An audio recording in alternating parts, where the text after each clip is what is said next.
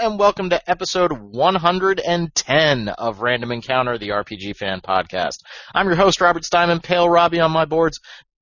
Pale Robbie on my boards. They're your wow, boards that, and your that, boards. That just alone. Sounded so pretentious. But, you know, I'm going to leave it in. I, I, whatever. We're going to keep going here.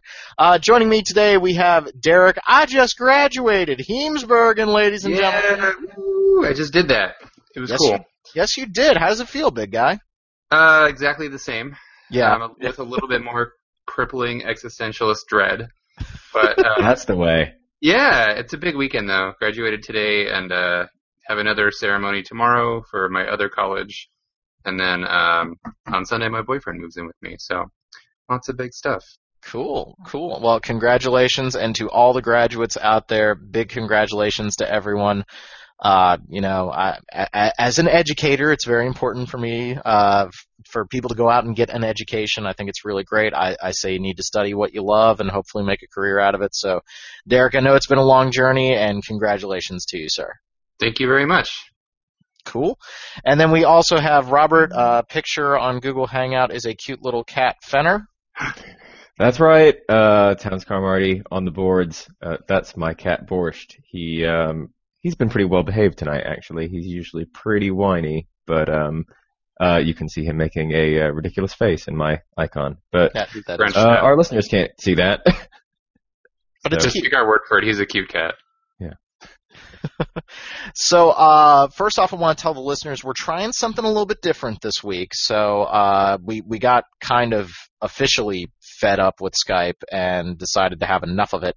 So we've moved over to a Google Hangout. Um, there might be some problems here and there where we're kind of fixing audio bugs and stuff. I'm going to go in and do like a sweep of this thing to make it sound as good as it can be. But, you know, obviously might be some growing pains here, but I think overall the call quality is way better. I'm not ridiculously loud compared to everybody else, and hopefully we'll be able to talk over each other a little bit more without uh, anybody dropping anything. So when, you know, Derek wants to jump in and go, objection, it won't, like, completely cut one of us. Yeah, because Skype, Skype notoriously always makes me the quietest person on the call. I don't know why. Uh, I, don't, I don't know. Maybe it's just trying to tell us something. I mean... Censorship! I, it's about ethics in Skype calls. Oh, my God. Somebody somebody email the treehouse. Oh, man, this is getting bad. Uh, so, anywho, I, I think this is going to be a little little different episode of Random Encounter. We're going to just talk briefly about uh, one game in particular, and then we got a lot of news to go over. So, this is going to be a news-heavy episode, kind of a an analysis as we get ready to, to start getting excited for E three. Derek, I'm really glad you're going to be coming, dude, because I, I was getting real nervous. Nervous that I was going to be the senior person at E three, and I, yeah. I just I just can't handle that amount of pressure. Surprise switch up, yeah. I'm excited that I'm going too because I hadn't planned on it, but now I get to hopefully see Persona five at the show, and I guess like hang out with you guys or whatever. I don't care. I'm very very excited. I, I think that this will be this is going to be enjoyable, uh, or yeah, it's or it's, so.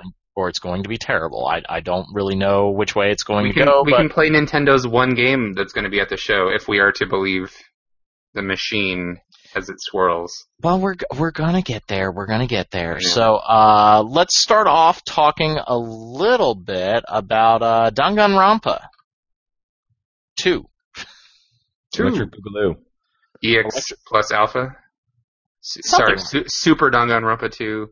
E X Plus Alpha, featuring Dante from the Devil May Cry series. Certainly seems like it. Uh, so. So I just finished up uh, Danganronpa two, and uh, I, I kind of had a really weird experience with it. I, I talked about it briefly on the last podcast where I I was enjoying it. Uh, I finally got used to the minigames because I, I don't think the game did a very good job of explaining them, and like Derek said, I just kind of had to figure out how to play them, and everything was fine. But it was weird because I didn't feel like there was a whole lot of overall narrative to Danganronpa two for like ninety percent of the game. Like it was really focused in on the class trials and the individual characters, but like the overall like what the hell is actually going on in this game didn't really exist until the last chapter where it just decides to make all these crazy links to the original game, and it w- it was awesome, but I'm I'm kind of wondering like was that the best way to go about doing it? Like kind of backloading all of the the real story of Danganronpa and getting away from like the individual trials. And I'm I'm glad I got two guys that played the game as well as I did, so that I can kind of get your opinions on that. Mm. Robert, you want to go first? Ah, uh, well. uh, I don't remember it bothering me too much that the uh grand mystery was all put at the end, because I didn't really feel like that was the focus of the first game either. It was more of a character study, in my opinion. Um, and to be honest, when that stuff did start to happen in Danganronpa two, I kind of felt like that's where the uh, plot started to fall apart, and some of the plot holes started to become larger and more obvious. Um, but it didn't really detract from any of my enjoyment personally, and um, I thought there were some really, really great moments at the end. Specifically, that final encounter, the sort of like R P G-style final boss. Yeah, it's yeah. it's hard because it, I don't want to say too much since Danganronpa two is it's it's a relatively new release. I mean, it's a couple of years old, but it's also just released on Steam. So I know there are a lot of people who are going to be just picking this up for the first time, so I don't want to like go into everything that happens at the end. Um, yeah, I'll say that uh, Robert, uh, or Rob, this is going to be confusing you guys. Just, Rob, just remember, I'm Rob. And I know, he's Rob. Robert. Yeah, as you were saying, Rob, it uh, it does retread some old ground, and it it seems a little bit like, at first you're like, I don't know if this is an entirely necessary sequel, but everything brings itself together towards the end, and I think that playing Danganronpa one actually does an excellent job of messing with your head even more with your ex, like when it terms or when it comes to expectations in Danganronpa two, because you'll think, okay, I've seen this subverted in Danganronpa one, so I have an idea of how they're going to subvert it into. No, you probably don't, because they're still going to screw you up. Like, it, it's uh, mm. surprising to me how well it still manages to be Uh, expectation defying. Yeah, agreed.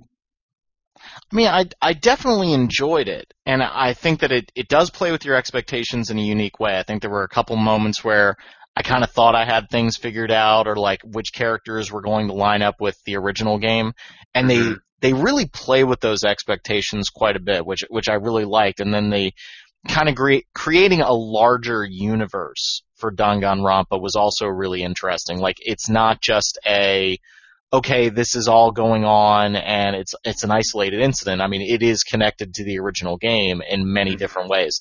And so the the world of Danganronpa feels a lot bigger now, which I really it like. It does, yeah, especially mm. with uh, Ultra Despair Girls, that sort of bridge game that happens between the two.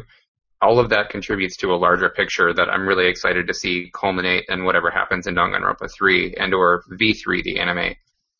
There's just, because when you play Danganronpa one, it seems like, like you said, Rob, it's it's a, an isolated incident in a school that these characters are trapped in, and you don't immediately get a sense for what may be happening in the world at large. And then when you move on to further entries, it's it's astounding how well conceptualized the world of Danganronpa is. Yeah, I, I, I'm very excited to see where they're going. Apparently, the am, the anime that comes out this summer, there's two parts to it, right? One's like a prequel. Mm-hmm.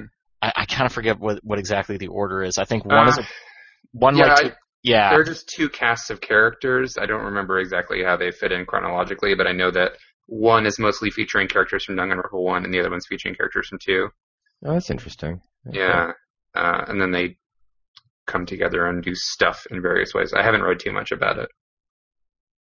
But I'm excited. Cool. I'm really excited to see where they go. Like, uh, oh, absolutely. Uh, and especially after the, the very little that they've shown for uh, Danganronpa three, which almost kind of has like a... a a cyberpunk avenue to it, because the main character kind of looks like he looks like Mighty Number nine done grew up and went to high school. Like, am he I the only like Mighty Number nine, but not bad? Got it. Yeah. I, I mean, he he kind of. Just kidding. I have nothing against the design of of Beck from Mighty Number nine. Just that game looks like hot trash. I hate to say it, but it, it, I think I'm talking about it. It never actually comes out. Right. Yeah. I, I'm gonna play it. And uh, Rob, you were there when we tried it at E three, right? Yeah, and it, it was. It was all right. I, I I didn't I didn't not like it. I I mean it was it was fun and it was enjoyable. And when I finally started to figure out like the whole dashing through enemies mechanic, I, I liked it. But it, I, I can understand, I think, that there was maybe a feeling like based on those or, original concept art drawings that it was going to look a hell of a lot better than it actually did. Yeah, it just it looks so bad for the insane budget it has. But I'm pretty sure I've already made this exact point before, and we don't need to go on about it at length. And then we get worried that, is that going to be the same problem with uh, Bloodstained when that happens? Like, but that already looks better, just from the, the alpha, like pre-alpha footage that they've shown us of character animation. That already looks better.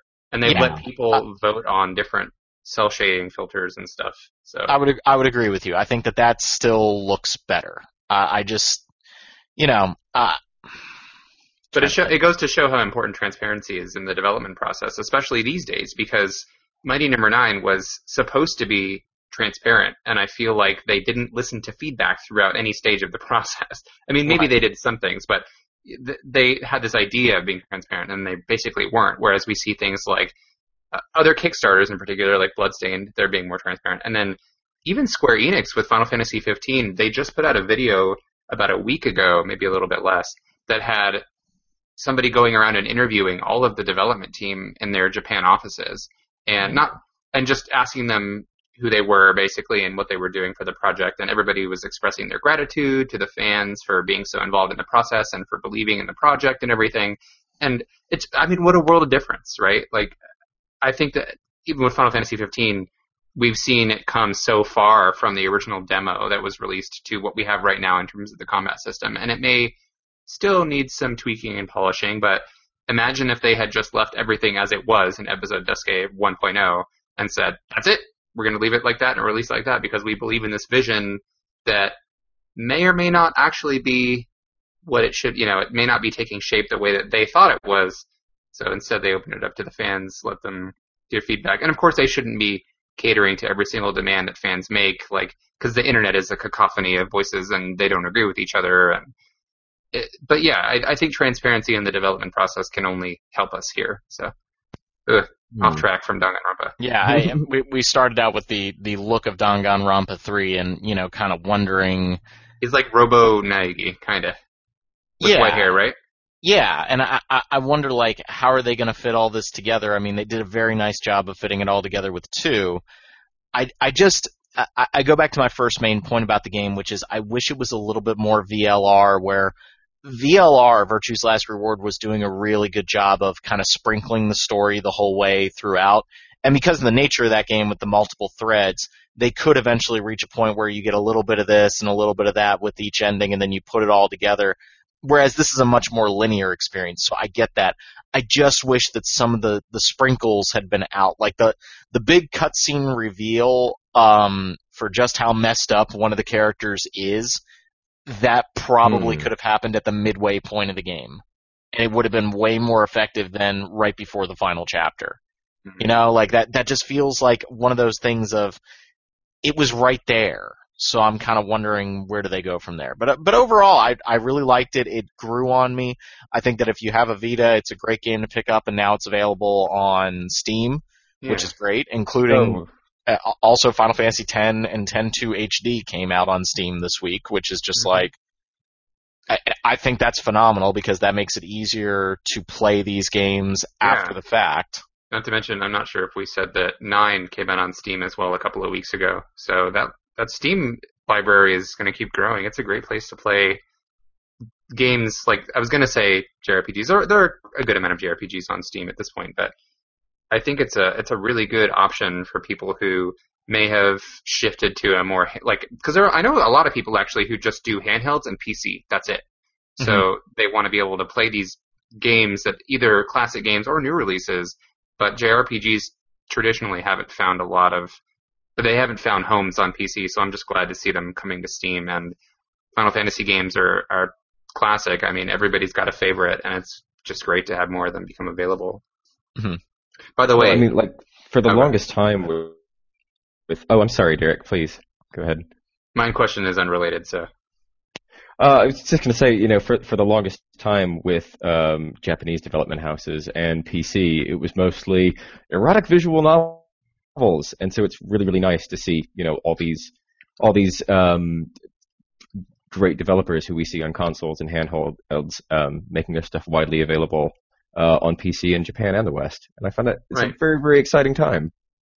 And not to mention, they haven't been perfect ports historically, but a lot of the time when they do come to P C, they at least have some kind of additional options that take advantage of the fact that P Cs are customizable hardware. So whether you're adjusting resolution or even in-game tweaks, like you can speed up battles and stuff, which is great for some of the older Final Fantasy games, because mm-hmm. as much as as much as I love them, Final Fantasy nine is one of my favorites, but I think it has, between that, it's that or eight, they have such slow battles, so it's really... It can get kind of tiresome when you're accustomed to modern games moving at a faster pace. And I, I kind of hate that I'm spoiled by that a bit, but I mean, you play Bravely Default where you can make the battles four times as fast, and then you go back to F F nine and it's like, oh my god, do I have to watch every long panning camera intro?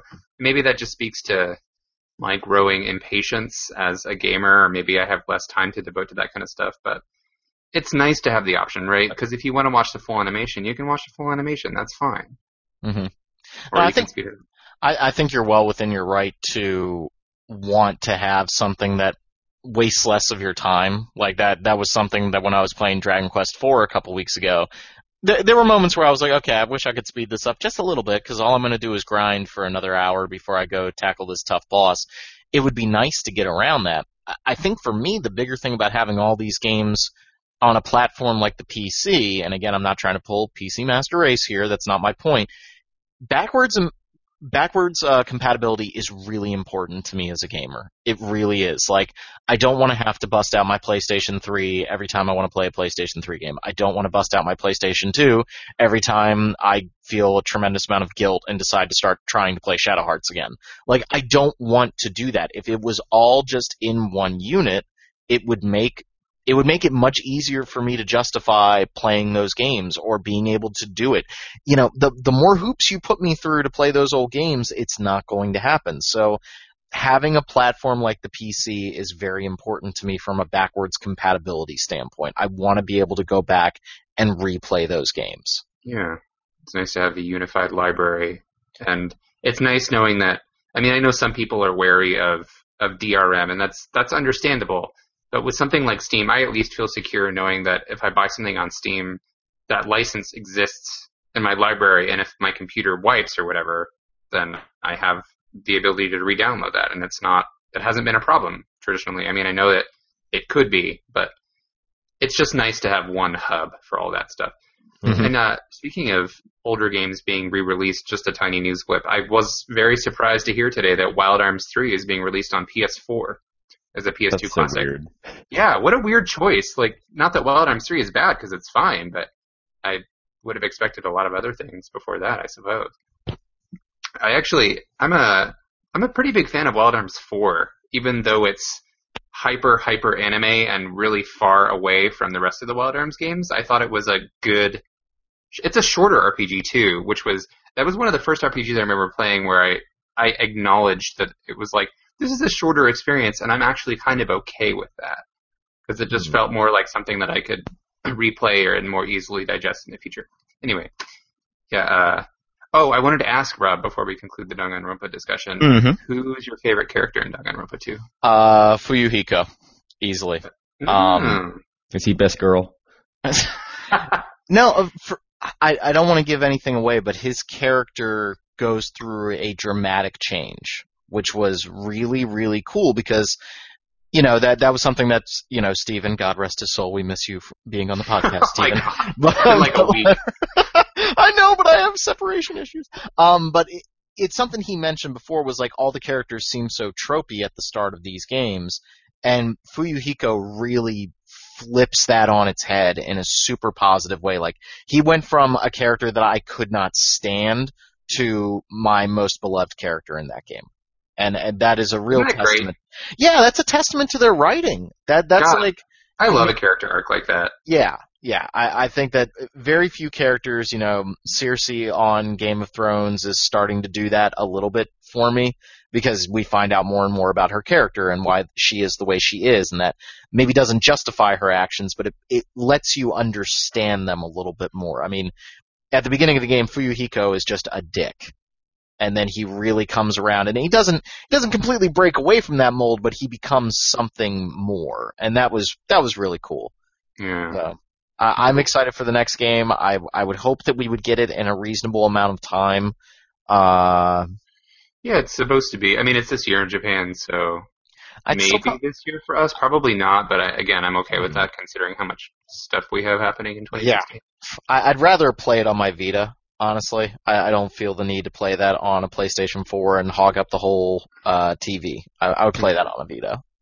Yeah. It's a great one to have on the go. The yeah, it is. Games. Visual novels in general, I always prefer on a portable device. Yep, and like I said on the last podcast, I, I'm starting to prefer playing old-school uh, J R P Gs. I was actually thinking about maybe giving Radiant Historia another try this summer, because okay. that was... I really wanted to love that game more than I did. Like... Mm. I don't know if you're gonna still, because we had the same problems with that game, and I, I, I still look upon that game as something that was just a huge miss, like missed the mark, missed potential. Yeah, I, I feel like just a couple of things, like pull the camera out a little bit in the overworld, uh-huh. because like, dear God, I, I felt like I had to, I felt like a blind person walking down a super large hallway. Like I had to constantly hug one hall because the camera was so close. Like it just created like the first castle. I, I had no idea where anything was. It just drove me nuts. And then the battle system was just the same thing over yeah. and over again. And it was but, like to resurrect the ghost of Stephen Departed. Great soundtrack. Yes, yes, great soundtrack. Well, Steven talked me into playing Overclocked next, uh, Devil Survivor Overclocked. So I'm gonna I'm gonna give that a try uh, right after all all the excitement over uh, S M T four Apocalypse in America. I, yeah. I, God. I I need some more S M T in my life. Like That's I. Great. And I, we talked last podcast, like, I, I don't want to try Strange Journey again. I don't like first-person dungeon crawlers. I really don't. Like, I, I just don't like controlling them. What? You love uh, S M T and, and and not vibe with that.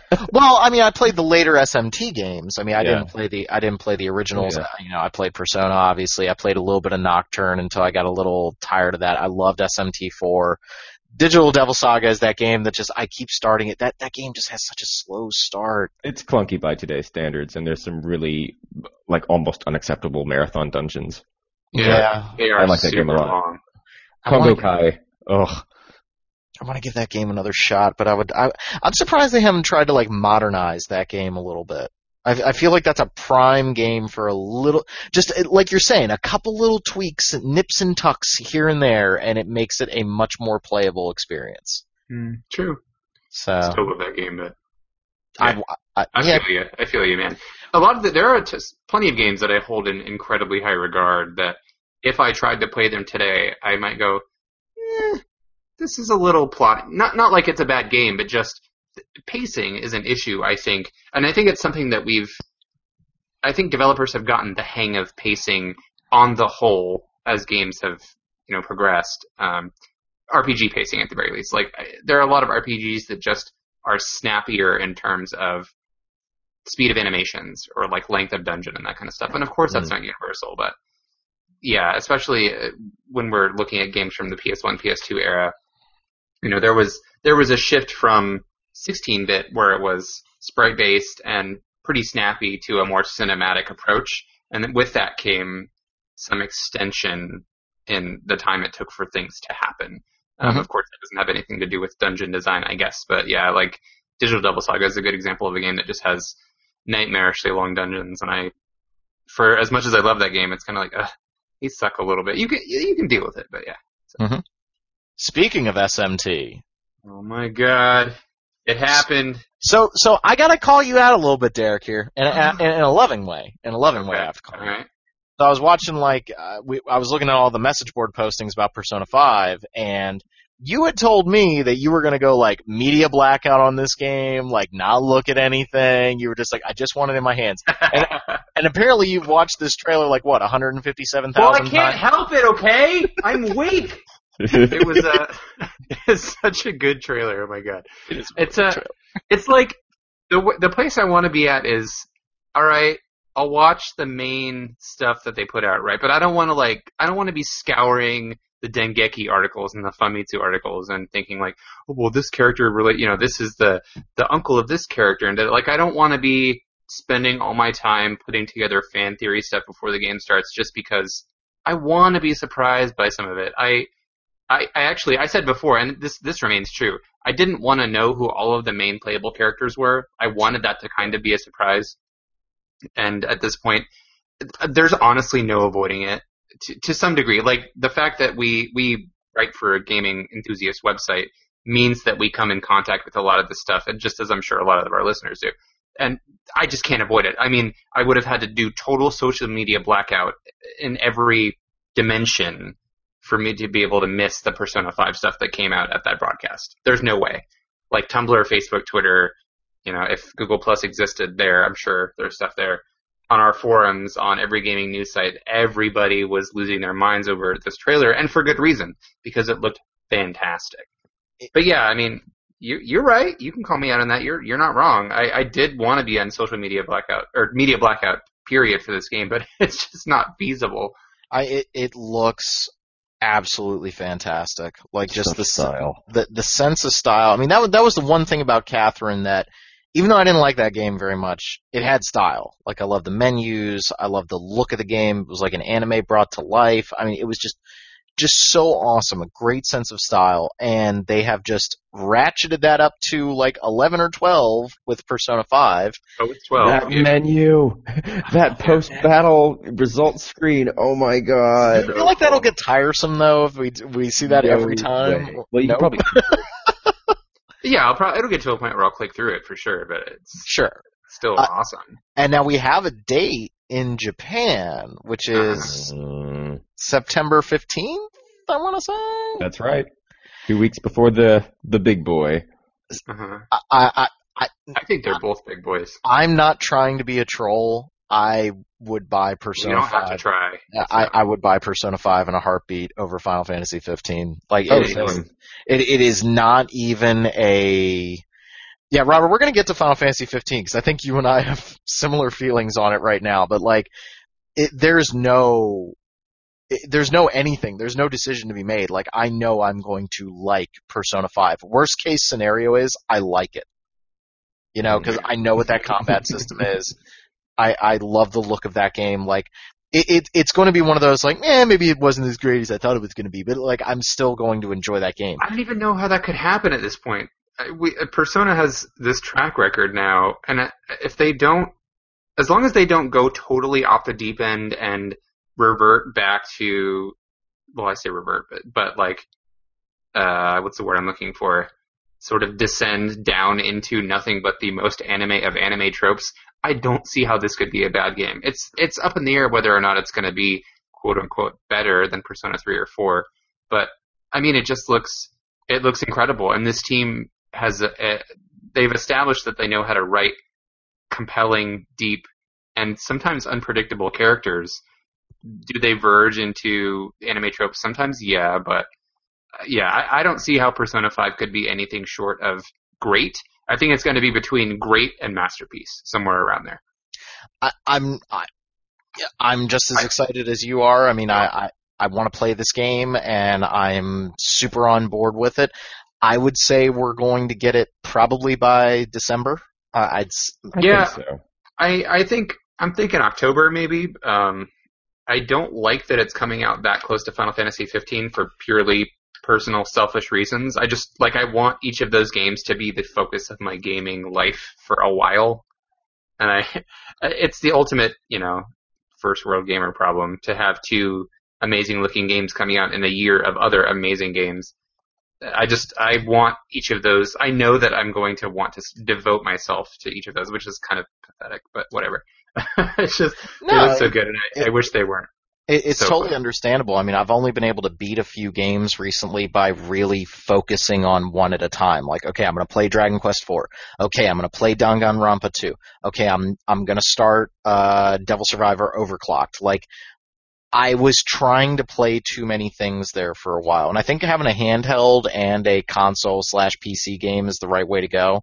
Like, if I have a free period during the day, I can sit down and play some Overclocked now. When I get home, it is all Doom all the time right now. But, like, I, I, I had to fit it into the show because uh, I was God, waiting for it. God damn, that game is amazing.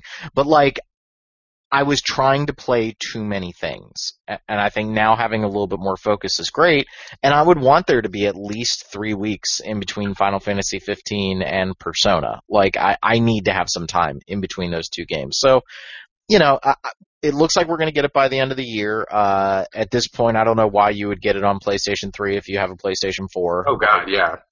And isn't it also coming to Xbox One in America? Isn't it? Mm, I don't think so. I haven't heard that. Okay, I, I'm, I might be making. You're probably thinking of Final Fantasy fifteen. That's probably what I'm thinking of. Okay, okay, but I'm I'm super excited for Persona five. I mean, it just looks. I watched the trailer one time, and now I'm in media blackout mode, which means maybe I when I see it at E three, I lose my goddamn mind, and I'm just like, I have to get more of this. Like, I I am just so on board with everything that that game is doing right now, and and I'm. I'm liking the character designs, by the way. The the ones, even though I couldn't avoid seeing them, the, the new characters, they look pretty cool. There's the the orange-haired girl I have taken to calling Splatoon Sean, because she can... just she just looks like an inkling in Splatoon. Oh my god, that that Scarlet Pimpernel with the adieu. Adieu. So cool. I'm on board. I, I'm just completely on board. I don't want to know anything else about this game. It's just, it's real now. It is a real yeah, game. Oh, for it is, sure. It's really coming out. And even the the previous P Vs was like, oh, this is finally happening. But this one, more than ever, showed enough of the battle, enough of the exploration. It showed dialogue boxes. It showed sort of like the overarching picture for the game. This is the one that really nailed home. Persona five is real, and it's coming out in a few months. Yep. And now, we're all going to crap our pants. So. Now, now, just shifting gears slightly, because I want to put Robert on the spot here a little bit. I made an offhand remark on our message board, like, if this was a choice between Persona five and Final Fantasy fifteen, I would get Persona five in a heartbeat.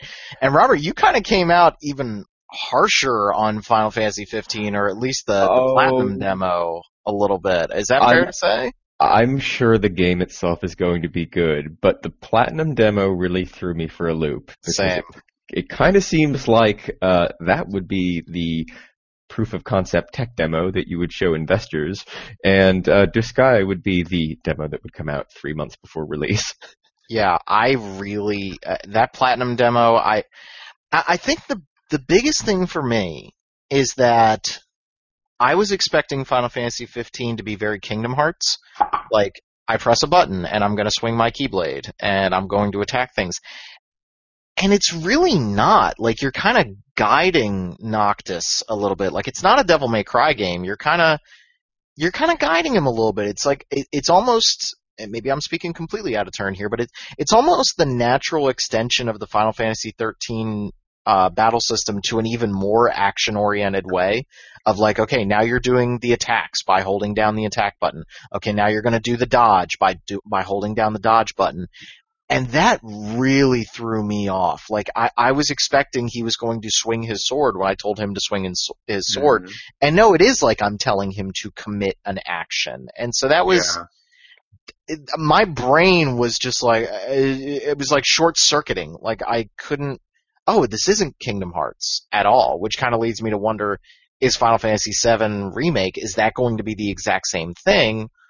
Or is that going to be more action-oriented? I don't know, but, like, the fifteen demo was very weird about that. That that really threw me off. Hmm. Well, they, they're running around and collecting magic beans. It reminded me of, like, a Harry Potter tie-in game. And then there was that whole thing of, like, transforming into a Matchbox car and driving on the kitchen table. And I was like, what is going on with this? What exactly is this game going See, to I be? I liked that part of it. that, that was the part of it that I actually dug. I don't know. I, maybe I just uh, maybe I still have a sense of whimsy. I don't know, but like what what got me was like when the, the battle finally started against the Golem, and I was like, "All right, Noctis, swing that sword. You're you're still winding up. You're you're still winding.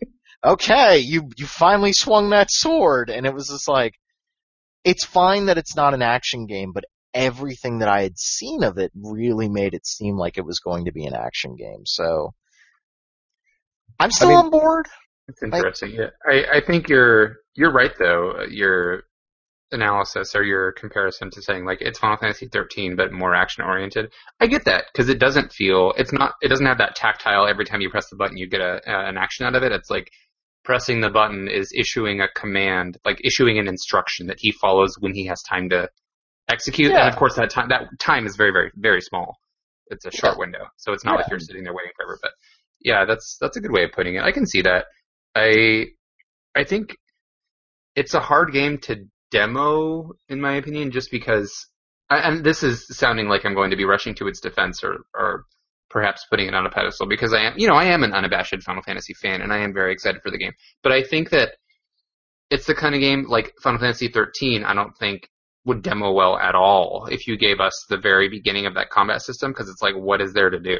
Mm-hmm. And no, in the Final Fantasy right. fifteen demo, it's kind of like, all right, I have two or three weapons, and you have like a spell, right? So. Uh, I don't know. It could go either way, but I think that it's the kind of game that reveals its complexity as it goes instead of giving it to you all at once, which is neither good or bad. I don't know. But I, I'm still going to buy it, and I'm going to pre-order the Yoshitaka Amano art steelbook because I am just a slut for his work. So, I mean, I'm I'm going to I'm going to buy it, and you know, now with the wonder that is Amazon, and I'm not being a shill here, the fact that you get, what, twenty percent off a pre-order is just, like, absolutely ridiculous on Amazon, so I'm probably going to buy that and S M T four Apocalypse at the same nice. time.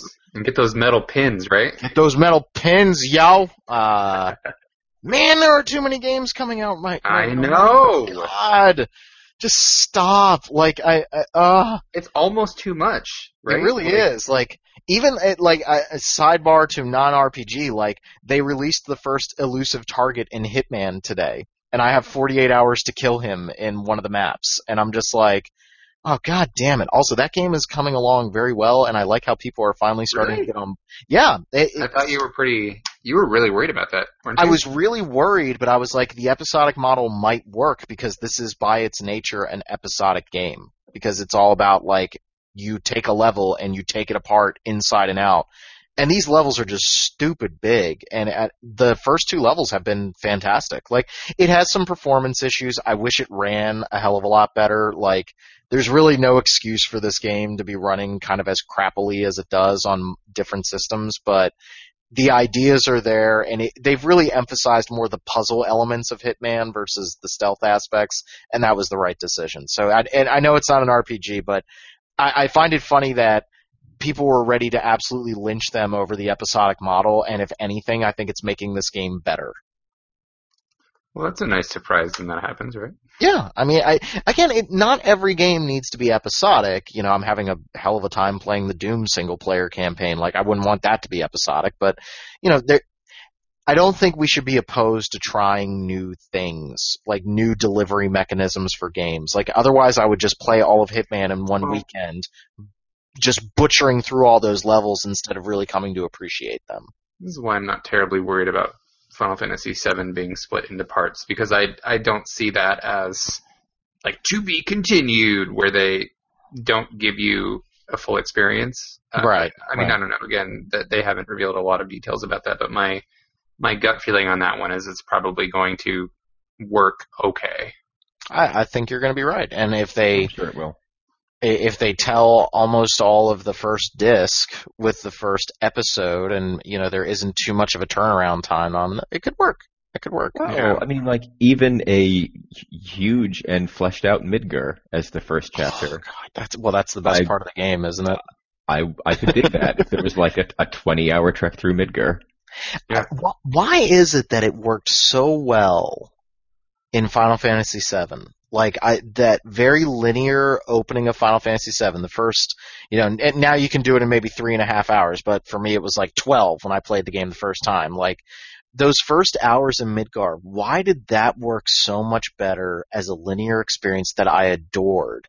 I think it's one of the first times we saw um, a place that was so fleshed out and had so much detail and and uh, life to it, and it's certainly the first time that we saw a city on that scale uh, in a J R P G. Mm-hmm.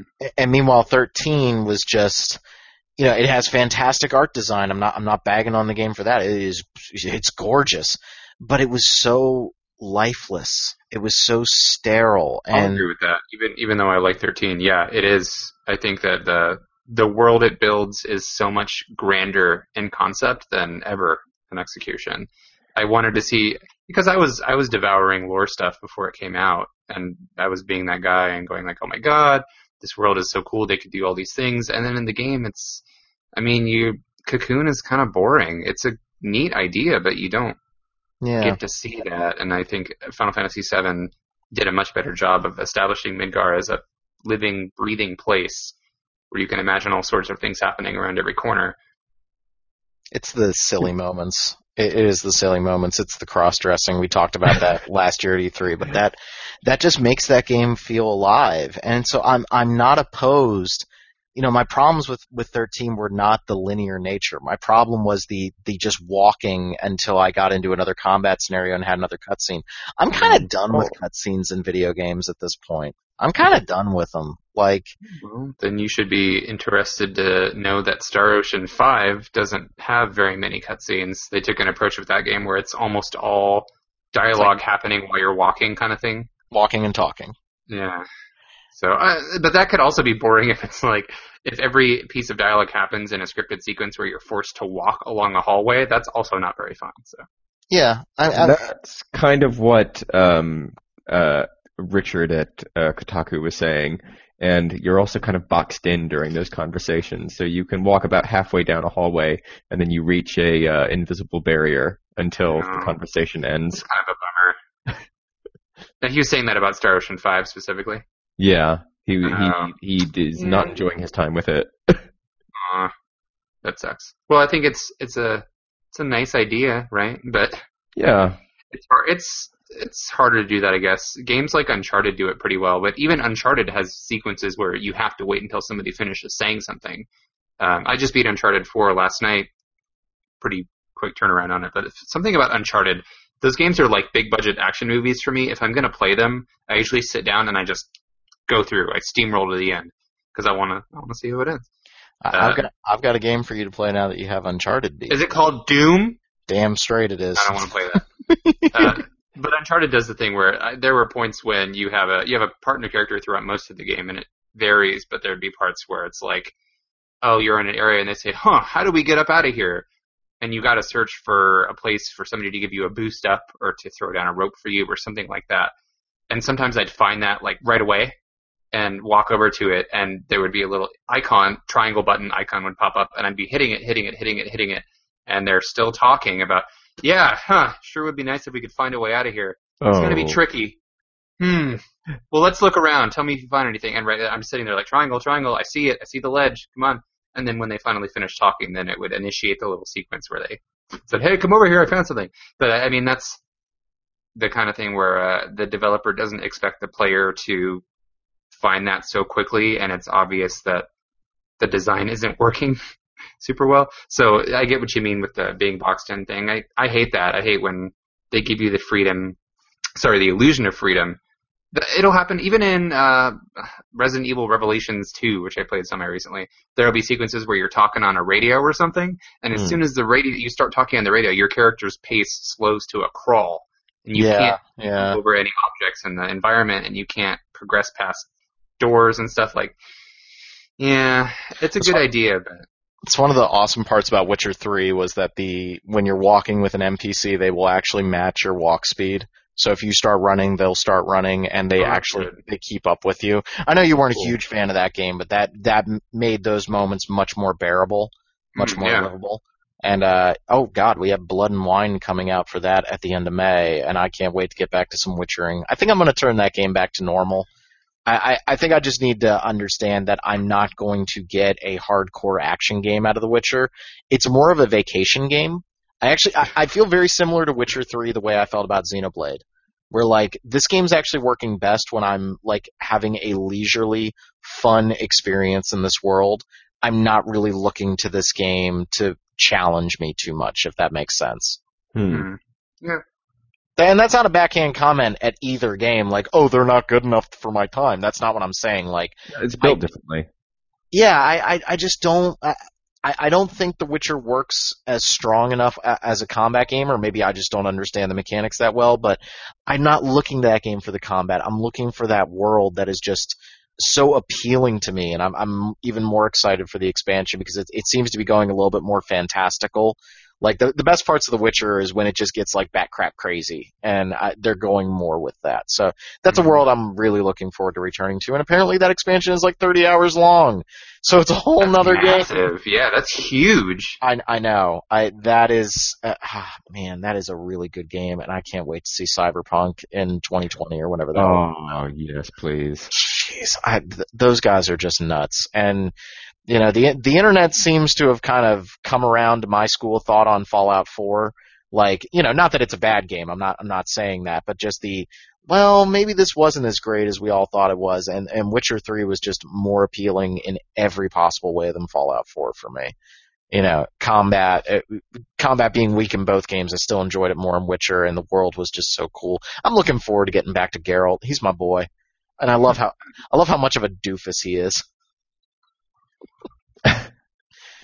Robert, did you play any Witcher three, or am I the only? I I went and bought it for my birthday last year, and I've maybe put two hours into it. I mm. It's just I'm having I really want to like it, and I'm having difficulty getting it to click with me.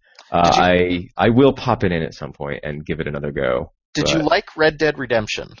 I did, yeah. Look at it like that. Like, you're not looking at Red Dead to be like this super satisfying shooter, are you? No, but there weren't so many proper nouns and lore that just makes me feel a little bit hungover and sleepy. Uh, but I have a lot of respect for what C D Projekt Red have crafted. Yeah, I, I get it. I, I get if people aren't interested in that, but that, that world was just fun to tool around in. And it, it, everything is just so muddy, and everybody's wearing a potato sack. And... Yeah, that's true. I I think it really scratched that completionist itch for me, where like there's a thing mm-hmm. on the map, I need to go to the thing, and that, that that's like what kept me playing Skyrim and Oblivion and Fallout three so much, and it's actually the thing that kept me playing way more of Dying Light than I thought it would, but then eventually Dying Light's absolute crap story finally, like, it finally beat me. Where I was oh, I like, absolutely I, love Dying Light. The story was garbage, but, you know, running around in this, you know, Turkish-style city with that great sense of verticality, that was one of my favorite experiences of last year. When the when the verticality gets good, because at the beginning of that game, it just it, you're a stumbling mess of just, I'm not powered up at all. Is this the way the game's going to be? And no, that's not the way the game's going to be. It actually has a pretty good R P G mechanic in it of, like, getting better at everything, but the beginning part of that game just makes you feel like you suck at everything, and it, once I got over that hump, I really enjoyed it, but I got like maybe three-fourths of the way through, and I just said, nah. I want to play the following expansion, because that was supposed to be significantly better. Like, it's supposed mm. to actually have a good story.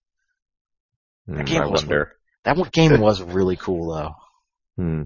Good idea. I mean, it's, it's setting, uh, it's, it's setting that does a lot for me, so, I mean, you know, give me this C D Projekt Red Cyberpunk game with you know, Night City and a, uh, a cyberdeck, and I will just go wild for one hundred hours quite happily. You know, it's a really good futuristic setting for a video game. Do tell. Mars. Now, now go with me on this. Go with me on this. Let's go with Mars. Here we go. With and, Doom and, again. And, and Hellgates are open. I'm sorry. I'm sorry. I'm sorry. uh, so, yeah, um... I, Persona five we're excited about. We kind of went off on a tangent there about uh, Witcher, Witchering even, a little bit. Even your resident uh, former Persona superfan turned skeptic is very, very hyped about Persona. Yeah, I, kinda, I I was surprised. I, I, I can you articulate your point a little bit on that? I, I didn't mean to cut you off, but like, what? Why were you? I, uh, I, I like you a lot, Robert, and I, I mean this in a positive way, but. You, You kind of went a little hipster on me, like, uh, I liked Persona back before it was cool. Well, uh, let me just push up my glasses and uh, pour the craft ale. Here's, yeah, here's a craft brew. It. Uh, where's, the, where's the Pabst Blue Ribbon? Here we go, here we go. Oh, he's not hey, that hey, hey, that's, that's close to water. Um, but worse for you. Yeah. Oof. Oof. You know, I, I think Persona three and four are stellar games. Um, Persona four didn't really do it for me. Um, I've got a lot of affection for Persona two. I'm not sure if that's because I played it at a very formative time in in my life. Um, there just feels to me, it feels like it's it's very um, it's very satirical and biting towards uh, Japanese popular culture, and I kind of feel like it's turned away from that and become more of a celebration. But um, Although I, you know, I gripe about um, particularly what's happening with Tokyo Mirage Sessions, and then seeing Atlus partner with Tokyo Tower to promote Persona five. Um, my feelings about those aside, I think that Persona five itself looks like a fantastic game, and I really can't wait to get my hands on it. Yeah, and, and I, I think we saw a little bit of that, uh, some of the criticisms that were lobbed at S M T four and the character designs in that game versus the, the character designs in Nocturne and Digital Devil Saga. I mean, it, th- I miss Kamiko, but I had no problem with S M T four. Right, but it was they, one of my favorite and, games of twenty thirteen. And I wasn't I wasn't implying that you did have a problem with that, but there was a little bit of pushback from some fans on that, and I think it's because like some of the harder edge had. They maybe they felt like the harder edge had been smoothed out a little bit, like that that kind of dark, dour uh, Persona two setting had kind of been shaved down a little bit with four. I mean, four is bright and colorful, and they deal with dark themes, but it is it is definitely a brighter game than Persona three, which was already a brighter game than Persona two. So I think we're seeing, you know, more of the natural extension of that. And I can, I can understand your thoughts. It just, you know. Well, like, I've, I've talked about this a little bit before, but like, you know, in Innocent Sin, you've got, uh, in Persona two Innocent Sin, you've got that whole arc with, um, the, uh, unscrupulous and kind of sleazy, um, idol manager who's trying to force the girls to be in, uh, be in an idol band for nefarious purposes. And then, um, in Persona four, like, it's cool to be an idol, and the idol's in your party, and it's great. And now Tokyo Mirage Sessions is all about how wonderful it is to be an idol, and it's, they've got a partnership with Apex. And uh, I, I have a particularly sore spot for idol culture. Like I, I'm not a fan at all. So you were uh, happy with the first death in Danganronpa, is what you're telling me? Bye, bitch. just, no, I'm just I'm. I'm so tired of idol culture elements creeping into modern J R P Gs as a trope. I don't get it. I don't know there's, why that connection was made.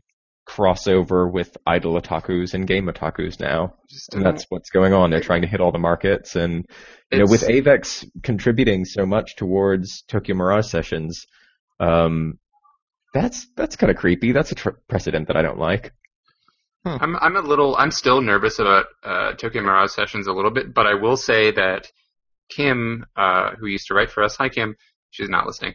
Uh, she she writes for Game Informer now, and she did a uh, a video hands-on preview thing with Tokyo Mirage Sessions where she got a pretty lengthy look at the game. I think she played it for several hours, the English build, and offered a bunch of commentary. The the video that she posted was not two hours; it was like twenty minutes. I don't know, but uh, a lot of the things I saw reinvigorated my my confidence in the game, just in terms of its its uh, persona-ness, because it feels very, it has that deeply, authentically rooted in Japanese culture sensibility to it, but it's also, it, it seems very polished, I guess, is what I'm getting at. It's it's got a lot of attention to detail in the menus, and like the shops are Japanese convenience stores, and um, I think it it's got there's more to it, I guess, than I thought there would be, although I will still say that I'm skeptical of the idol elements. I just think that, I mean, if you take the time, to, I don't know, I don't want to be this guy, but if you take the time to really research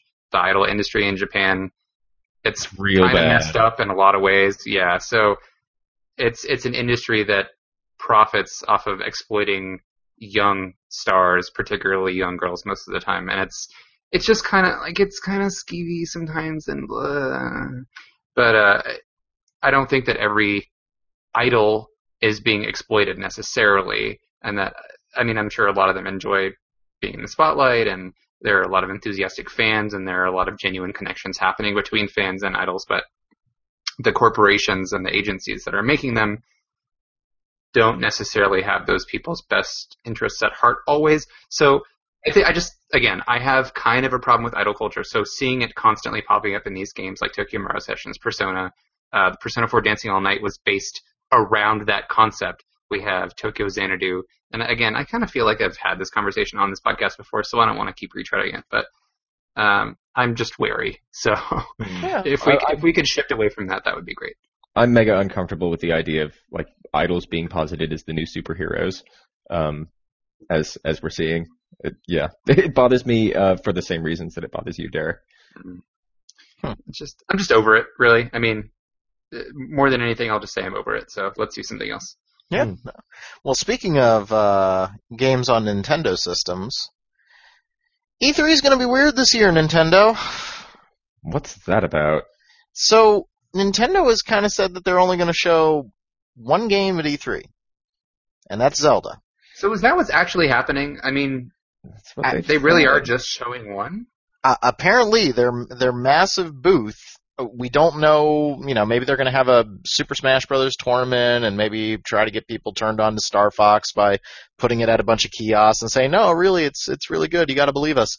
Um, but, like, the only game that they're going to be bringing, at least Nintendo is bringing, there could theoretically be three D S games from other developers and maybe Wii U games from other developers. uh, I, looked at the, I looked at the Wii U games coming out this year and it's sad.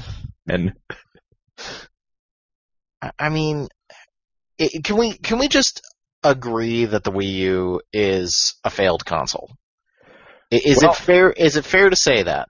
I bought mine in December for Xenoblade. Uh, I haven't bought anything since. I'm pretty happy with that purchase, but um, yeah, I think that's a failure. I mean, yeah, I, I don't think it's a good system. I mean, it's this is totally subjective, of course. These are our opinions. I just, I think that the Wii U stumbled and failed as a system. It has excellent games on it sure, that I'm very sure. happy to own and happy to have played, and I love those experiences, but would I like all of those experiences on a system that wasn't the Wii U? Yeah. Yeah, I, I mean, just because, I mean, I have a special place in my heart for the Dreamcast, even though I never owned one until I, I met my wife and I inherited one. I have a very special place in my heart with that system. I used to go to my buddy Dave's house to play it all the time. That's how I saw Resident Evil Code Veronica. I love that system. That is also a failed console. You know, yeah, it, it was Saturn. Oh, man. Uh, but it, it, it didn't get to, it didn't get to live a full life. And the Wii U did not get to live a full like life. A year and a half.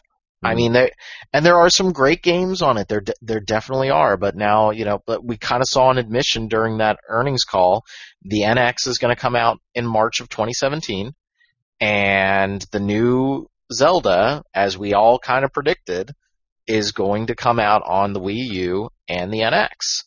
Wouldn't and, it be funny if the uh, Wii U version was better, kind of like how Twilight Princess on GameCube was better? It was the better version, Robert. You are one hundred percent right.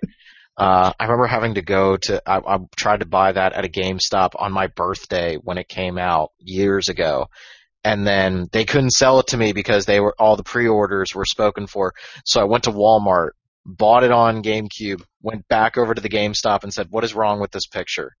Like – I just went to Walmart to buy a video game that you guys refused to sell me. Like, that was also the same GameStop that tried to uh, convince me that Final Fantasy twelve was coming to the Xbox three sixty. That oh that was God. Yeah. They were like, "We're taking pre-orders for it right now." I'm like, you you know, Final- "Give us your money." You mean I've Final known Fantasy- people in my day, like having I've worked at GameStop many times over the years. Uh, probably six or seven times I've come back for holiday shifts or worked there as like a manager or whatever. It's been a while, but. There was always that one person who worked at GameStop who would just make stuff up like that. Like, oh, yeah, yeah. Did you hear um, you can get Mario on the new Xbox? I'd be like, what? Stop lying! Who are these people? I, I feel like GameStop bets them for something. And, it, again, GameStop employees, some of them are wonderful people. But there's always one. There's there's one who works at the GameStop that I still go, that I go to now. Yes, I still go to GameStop sometimes. Uh, and she just lies about stuff. I don't I don't get it. Like, she tries to tell me things and I'm like, girl, you don't know who you're talking to. I don't want to be that guy, but come on. I, I mean uh, I, f- I forget. It's like that Chris Kohler tweet all over again.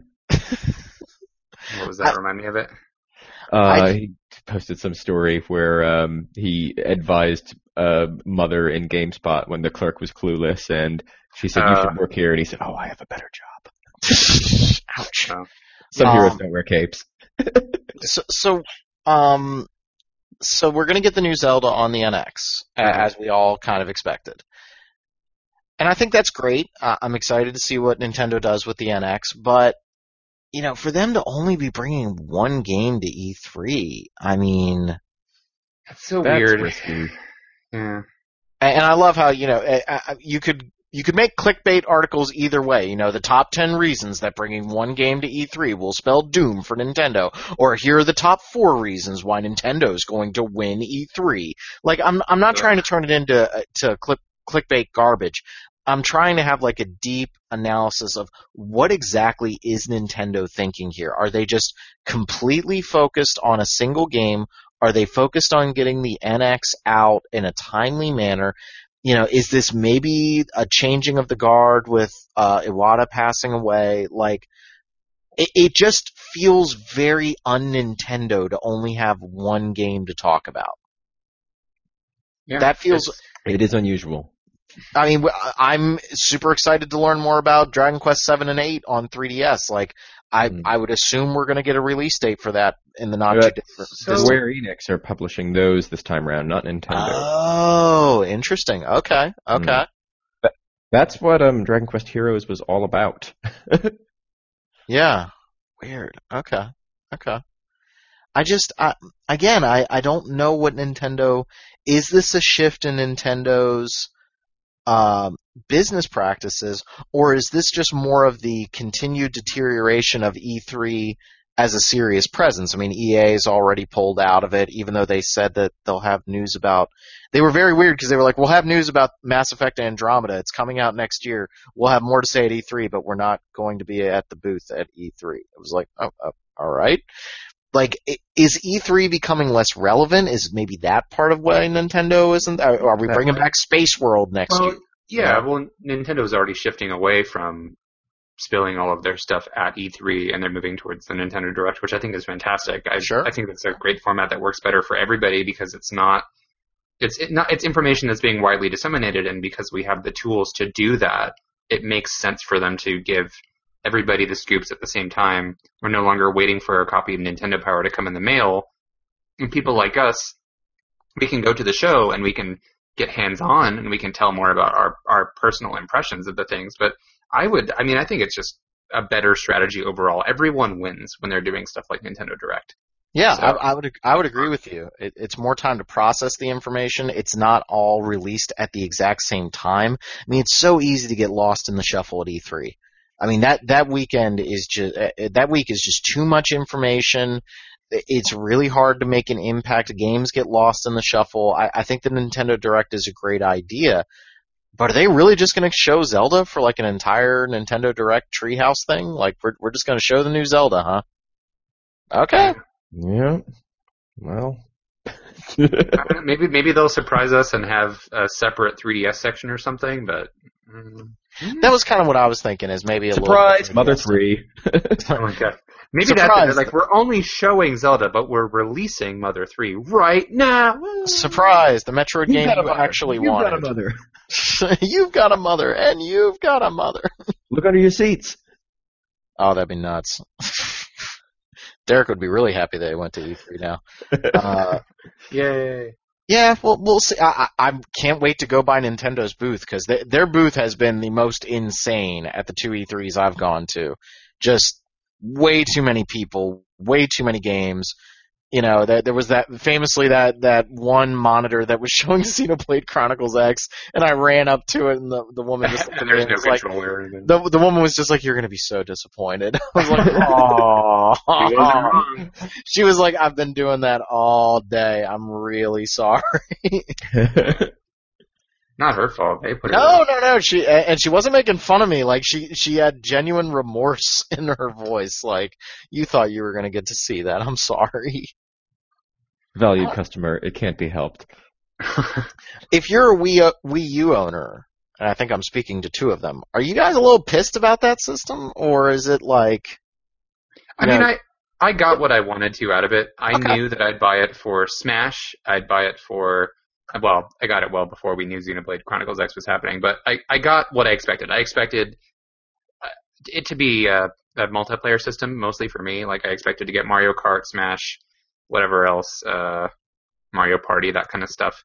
And it did what I wanted. Uh, it's not my favorite system. In fact, it ranks pretty low if I had to rank it among all my systems, but I, I care where good games are more than anything. I don't have loyalty to a particular console as long as the games on are good.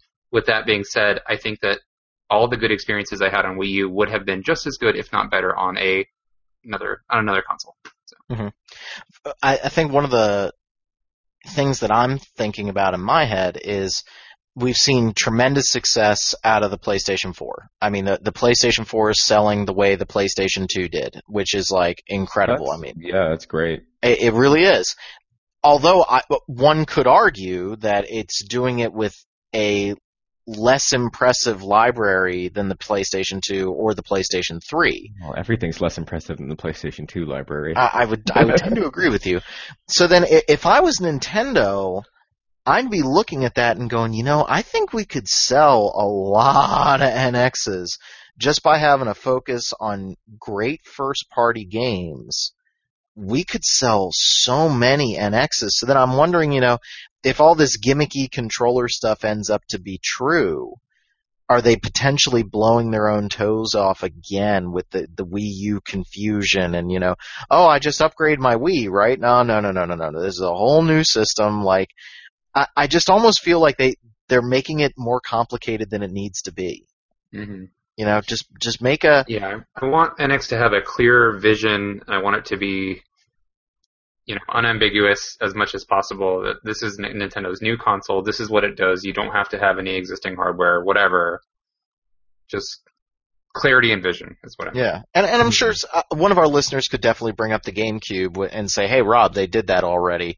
And yes, I, I agree with you. I think the, the GameCube was another, you know, very beloved system of mine that didn't have a whole lot of third-party support, but it still sold fairly well. And the first-party support was out of control amazing. And you got Resident Evil four, so shut up. So, like, I mean, it can it can be something. It can be successful. The the there are only a handful of games that really differentiate the Xbox One and the PlayStation four. You know, the, there's Bloodborne, Uncharted, Gears of War, Halo. There's only a, few, a select few games that really separate those two platforms, but maybe it was the complete backcrap way that the Xbox One was announced and then features were taken away and there was so much scuttlebutt that maybe that's what kind of kind of destroyed it before it even had a chance to come out the gate. Am I mistaken, or does the Xbox One not have as many, you know, weirdo indie titles as the PlayStation four? They're, they're doing better about that. I mean, the, the weirdo indie titles are tending to start on the PlayStation four, but, you know, for your Galaxy on PlayStation four, you got to imagine eventually it'll come out on Xbox One, and then Xbox One also has Below, which... Um, oh, yeah. I, I need that game so badly. Uh... There's so many games, indie titles on both platforms, okay. But I, I, I mean, the PlayStation four is just selling out of control right now, and then they might blow their own toes off if the Nintendo, if Nintendo, if the PlayStation four Neo or PlayStation four point five, you know, if that goes over like a lead balloon. I don't know. It's it's a very, it's gonna be a weird E three where I feel like everybody's like, it's like a bunch of cowboys at the poker table with derringers. Like they, they, like they all got something, and they're all kind of just waiting to see what the other people do. It's it's a very bizarre, very bizarre time for games right now. A good time for games, but like, where is this going to actually end up? Yeah, it's a good question. I'm excited to see where it goes. I don't know. I, I want to see uh, The Last Guardian, and they better have Trico plushies. That's all I'm asking for. I swear they still. Uh... intend to release that this year. Last I heard, they still said it's on track for this year. It can't. There's no way. I don't think I, so. I think it's this year. Really? I, I think it's this year. I think Zero Dawn gets moved back to early twenty seventeen, and I think The Last Guardian is out this year. Well, that's already supposed to be twenty seventeen, right? No, they were saying Horizon? twenty sixteen. Uh, I think Horizon is uh, going to get pushed a little bit. Yeah, we haven't seen anything on that in too long. That game looked really good, though. Yeah, that's cool. I mean, uh, uh, you know, I, those Killzone guys, they, they make some impressive technology. I just, I could not care less about that world. So let, right. let's do something a little bit different. And then, you know, do do they, do we get the Last of Us two announcement? Does that happen? Probably, now that Uncharted four is out. Uh. You know, if they do it like an anthology, I'd be okay with it. I don't want to see oh, Joel. Yeah. I don't want to yeah. see Ellie. If it's totally separate, I'm I'm interested. Yeah. That's a game that I warmed up to. I did not like it the first time I played it, and now oh, I just... Oh, I know. Well, I... Oh, same. It, it is not a – I tend to like my mechanically sound games more than anything else, and it, it is – you know, it, it – there's things like the gun sway and stuff that's done for dramatic effect that really drove me nuts, and I think the beginning part of that game is trash compared to how good it actually gets. And isn't that kind of what I heard about Uncharted four? Like, the first couple chapters are pretty boring, and then the game, like, goes into overdrive?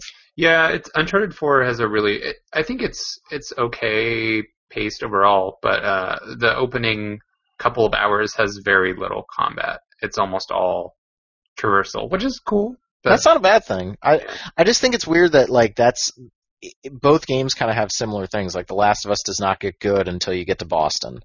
Like the beginning section of that game is just way too linear and super frustrating, and then they start opening it up, and who would have thought it made a better game?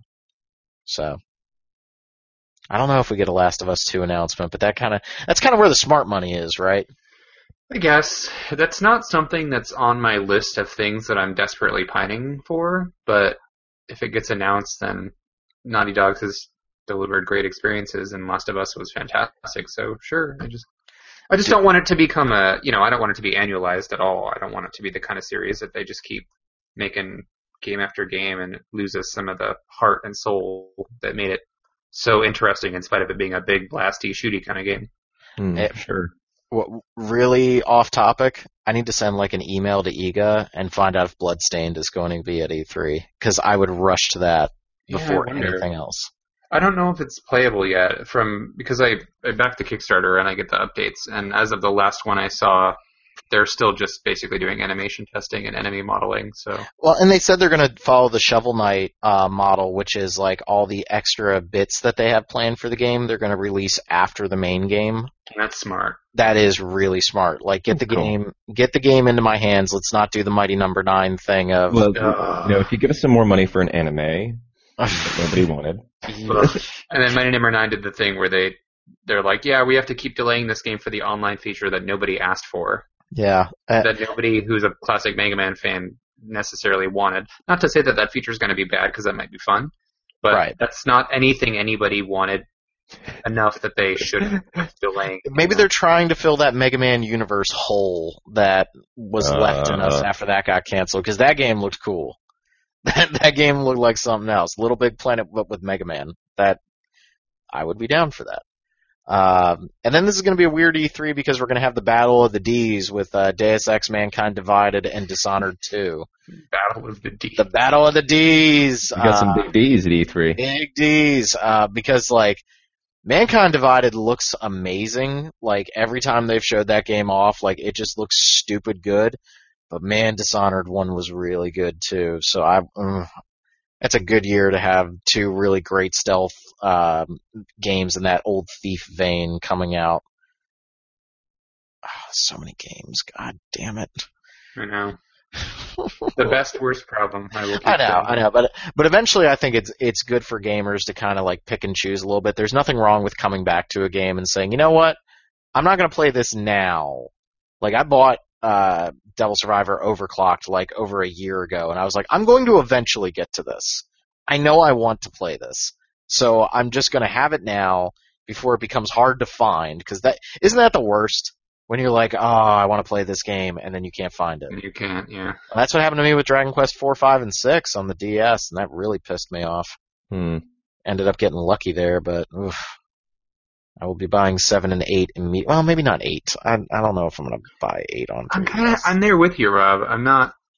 I love I, Dragon Quest eight. I think it's my I, favorite one. But I hear that the three D S version is not so great. Yeah, it looks rough. Which is sad. Yeah, I mean, I want to play seven very badly, but like eight, I think I would rather just play that. Yeah, seven. Well, we've, we've got a big, beautiful version of eight already. Yeah, right. We do. I, do man, just make that. The, you know they won't make it a PlayStation Classic now if they're going to have the three D S version of eight coming out. Yeah. I don't know. Yeah. Well, the well, rights to the Dragon Quest series are notoriously weird because of the music, specifically. Oh, it's yeah. always been really difficult for them to license the music because they're by Koichi Sugiyama, and there's... Like, uh, if you recall, when Dragon Quest Heroes came out, you can't stream that game at all. It, really? The, on the, yeah, on PlayStation four, it won't let you stream it because of the music. It's blocked. Um, I think it just mutes the music because uh, Tooker and I streamed it together for um for the Twitch channel. Oh, did you use the the P S four native recording? Yeah, huh? yeah, we did. Really? It, it, okay. just, it just mutes the soundtrack. Oh, okay. All right. Huh. Well, then I stand corrected. I apologize. Oh, too many games. Well, uh, Derek, do you have any other news for us? Or I, I feel like we've had a, a big analysis show that's gone on a lot of tangents, but sometimes yeah. listeners like that. Well, there is one other big piece of news that I know of the three of us, I'm probably the, the one who cares the most, and that's Pokemon Sun and Moon finally Ooh, unveiled yeah. starter Pokemon. Yeah. And the legendaries. It's uh, going to be taking place in a tropical region called Alola. It's a parallel for Hawaii, looks like. And the three new starters are uh, Rowlet, which is a little grass owl, Popplio, a kind of derpy sea lion seal thing, and uh, kind of clownish, and Litten, a fire cat. Uh, so my favorite thing about... about LMAO, it's so Litten. My favorite thing about the, the starter reveals is, is just watching the internet react, and people are treating Popplio so badly. Oh my god! Oh, that's not Popplio fair. Defense Squad. I like I like all three of them. I'm looking at them right now. They're really cute. Like yeah. I saw the I saw like sad Rowlet, like you know nobody likes you, and I was like, oh, I I, I like Rowlet. I'm down with the owl. I don't yeah. understand his beak, though. I don't know what I'm looking at with, like, the white top and then the kind of brown underneath. I don't I don't quite know what I'm looking at there, if that's his mouth or not. Uh, yeah, I think it's his mouth. Litten, uh, Litten, Litten just looks like emo kitty, and I like that. Litten looks like he doesn't care about anything. Litten don't give up. Exactly. And Popplio looks really cute. He just looks I like... I know! He's like a happy little seal. He looks like he just needs to be loved, but people don't want to love him for some reason. I think those, I'm going to get those. Are I'm going to get this Pokemon starters. It looks good. Yeah, one of my friends said, uh, he's like, "Oh yeah, I was Googling Popplio, and Google said, did you mean polio?" And I realized that yeah, that's something I'd rather have than Popplio. Oh, oh my god! Man. How do people How not like so sea lion? I don't know. Just because he has a derpy little ice cream cone snout, but. I think he's cute, but people reacted that way to Oshawott, too. Even I, I remember when Oshawott was unveiled, I was like, why is he, the, his color scheme seems kind of weird, and now he's one of my favorite Pokemon. So cute. Oh my god, precious. Anyway, uh, yeah, Pokemon Sun and Moon looks cool. The, if you look at the footage, like the debut trailer for Pokemon X Y, or, I mean, just look at the game, I guess, I don't know, and compare it to the trailer for Sun Moon, the proportions have evolved a lot. It's a lot like going from Final Fantasy seven to Final Fantasy eight. You can see characters are taller, their limbs are longer, there's more detail in their costumes. Um, the environments are... Are there, are there more ellipses? Dot, dot, dot. Whatever. You want to talk to somebody, go talk to a wall. Yeah, so it's... It looks... It really looks like they're making significant advancements. The battles look more or less the same. And we've we've... only seen this little preview stuff of the starters fighting in battle, but uh, I'm I'm pretty excited. They've got they brought back trainer customization to at least to some degree. We don't know if you're going to be able to buy clothes and such for your trainer like you could in X Y, but they do have uh, four skin tone options and four hair color options nice. For each gender. So that's, that's kind of cool to see, and and hopefully you'll be able to do your outfit again. Uh, you know what I wish they would bring back is I really liked the partner Pokemon thing in uh, Heart Gold, Soul Silver, where you could have a Pokemon walking with you. I don't know why. That just worked for me. It was like being able to play the yellow version all over again with Pikachu walking around with you. I think it, it really solidifies the bond between trainer and Pokemon. I'm I'm going to play this one. I haven't played a Pokemon since uh, my original copy of Blue way back when I was in middle school, so I'm going to I'm down with playing it again. Like it, it's, it seems like a good time to jump in and just get a brand new batch and just have some fun. I'd, I, I was describing uh, Shin Megami Tensei to my students the other day because they were like, "What the hell is that?" And I was like, "Demon Pokemon." And they were like, "Oh, okay, that's that's all I needed." And I was like, "Man, they really should have just like gone full bore and made like a really cute version of Shin Megami Tensei." They did, and nobody bought it. Which one was it? Which one was it? Demi Kids.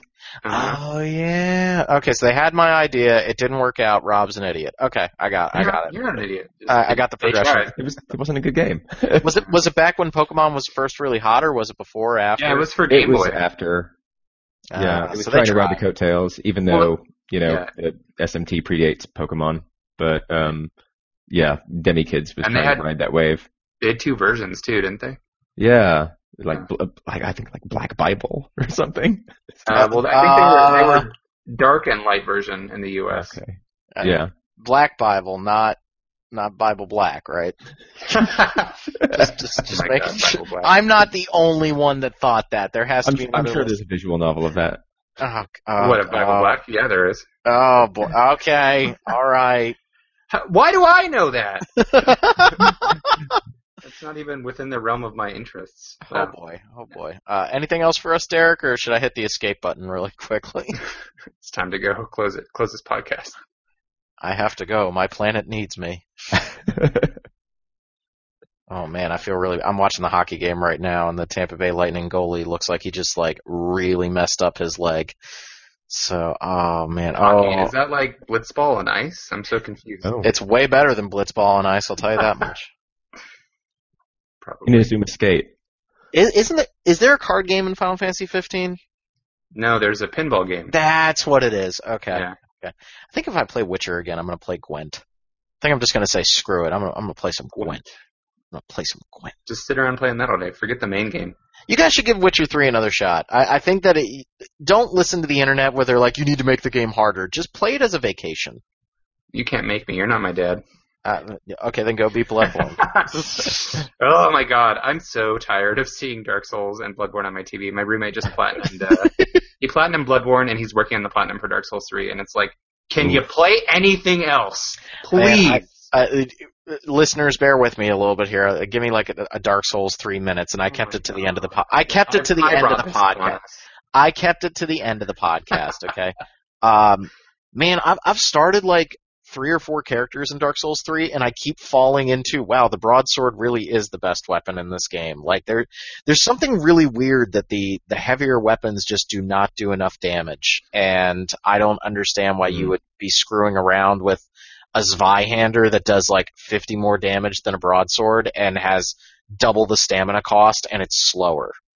Like, that uh, that dark sword carried me all the way through. Yeah, that's got a good moveset. I, I like that, and it's a little bit longer than it appears, but there's something really weird about that game with like the way it's balanced, and then the, the Kotaku story that came out yesterday where, you know, how the internet kind of said, uh, the poise stat isn't working, and From Software responded with, nope, it is. And so, like, you're wearing Havel's armor, and you get hit by, like, the lowliest first-level enemy, and you're staggered. I, I what? Like, armor really doesn't seem to be working in the game. I, I don't know. It's it's weird. It, that's a weird game. I, I'm actually a little bit more up on it now because I think a co- I got to screw around with a couple of the boss fights that I liked a little bit more. I really like taking those boss fights apart. Uh, but Pontiff Sullivan can go to hell. Oh, that guy. He's yeah. terrible. He I, he finished, I, I finished that game in my underwear. I mean, my, my my character, not me. Oh, okay. Well, probably both. But maybe yeah. both of us. Why did you play? The, why did you do it in your underwear? Well, I you know God, because like, of the poise thing, I was having having a lot of difficulty. So um, with the final, the last two bosses, so I just completely stripped down and two-handed my dark sword, and away I went. My my roommate's build is uh, him wearing nothing but his character's. It's it's her in her underwear with uh, the washing pole, which is a really really long katana. Yeah, yeah, yeah. And her name is Carly Slay Jepsen. That is awesome. I love her. It, it's it, again, I I like that game a lot. There's a couple of boss fights that are great. There's a couple that are not so great. Walnir and Sullivan come to mind. Those two boss fights are terrible. Um, but yeah, I. Like I Walnir. I did not like Walner because he just did not, like, cooperate. He kept swinging his one braceleted hand over and over again, and I couldn't, like, attack him. Mm. And I was like, huh, this kind of sucks. And then he did his spit attack, and that was the end of me. Like, huh, all right. It's a weird game. It's very, it's a very uneven game. There's great moments and not so great moments. But that's that's your Dark Souls three three minutes. Okay, thank you, listeners, for indulging me. Mm-hmm. Uh, when Bloodborne have... when Bloodborne two is announced at E three, oh my god, it won't be. It won't be. They're working on a new I P, and I think that's great. I think Obviously. that's for the best. Yeah. Yes. Yeah. Totally, totally. I mean, we're we got all the Souls-like games that are trying to come out. Oh, Robert, you hated Neo the way I did, right? Uh, that was garbage. Okay, all right. It was an, it was an alpha, but it was a very, very bad alpha. Yeah, that, that, that, that was not ready to be released to the public. I just hate the environments in that game, and I don't like the way it controls. I think the auto-lock is trash. There's just... Eek. Like, its level design is like a PlayStation two game. Yeah, like, it was, it's not good. No, it's it's... Maybe it will end up being something, but when it was asking me to fight on top of rooftops, I was like screaming incoherently at the game as I just kept falling off. Yeah. Anywho. Alright, I think we've had enough pontificating for one time. Um, thank you everybody for listening to the podcast. Uh, we'd love to get some feedback on this episode. Uh, let us know if the sound quality was better, if my mouth breathing was significantly reduced. That was kind of the main reason why we did this. Uh, and who knows, maybe if there's a little bit of joy and love for this, we might actually start doing uh, live podcasts where you guys can maybe ask us questions or listen to us record it live. I, again, I, I don't know if maybe we want to go that direction, but I'm kind of going to leave it to you guys if you'd be interested, all three mm-hmm. of our listeners that would show up at MagFest if we actually yeah, did something. That could be fun. I could be into that. Oh, God, they just asked me questions over and over. Rob, why do you hate fun? Seriously, are you going to talk well, about it's Doom? It's a valid question. Are you going to talk about Doom some more? Well, there is a progression system in Doom, so I mm. just saying. Anyway, uh, please be sure to leave us your comments. Send us an email. I have access to that now. It is podcast at r p g fan dot com. Thank you, Derek. Please, um, please tune in to our new uh, Doom-only podcast launching next week. It's called Mood. Uh, that works. Also, that works on so many levels. Yeah. Uh, please leave us reviews on iTunes. It really helps us a lot and makes us feel warm and fuzzy inside. You can find us on iTunes by searching R P G Fan or Random Encounter or any combination of those things. Yep, yep, yep. And uh, be sure to take a look at our uh, list of thirty top essential R P Gs, very controversial list that we're putting out there. Uh, I tried to make sure that every one of them just read Dark Souls, Dark Souls, Dark Souls, Bloodborne, Bloodborne, Dark Souls, but it didn't, you know, didn't work well, that, out that, that well. That's tomorrow night. Uh, uh, that yeah, that's up. Part two. Okay. All right. Well, now I feel better. Uh, thanks, everybody, for listening, and we will see you all later. Thank you. Bye. And now I just hit stop.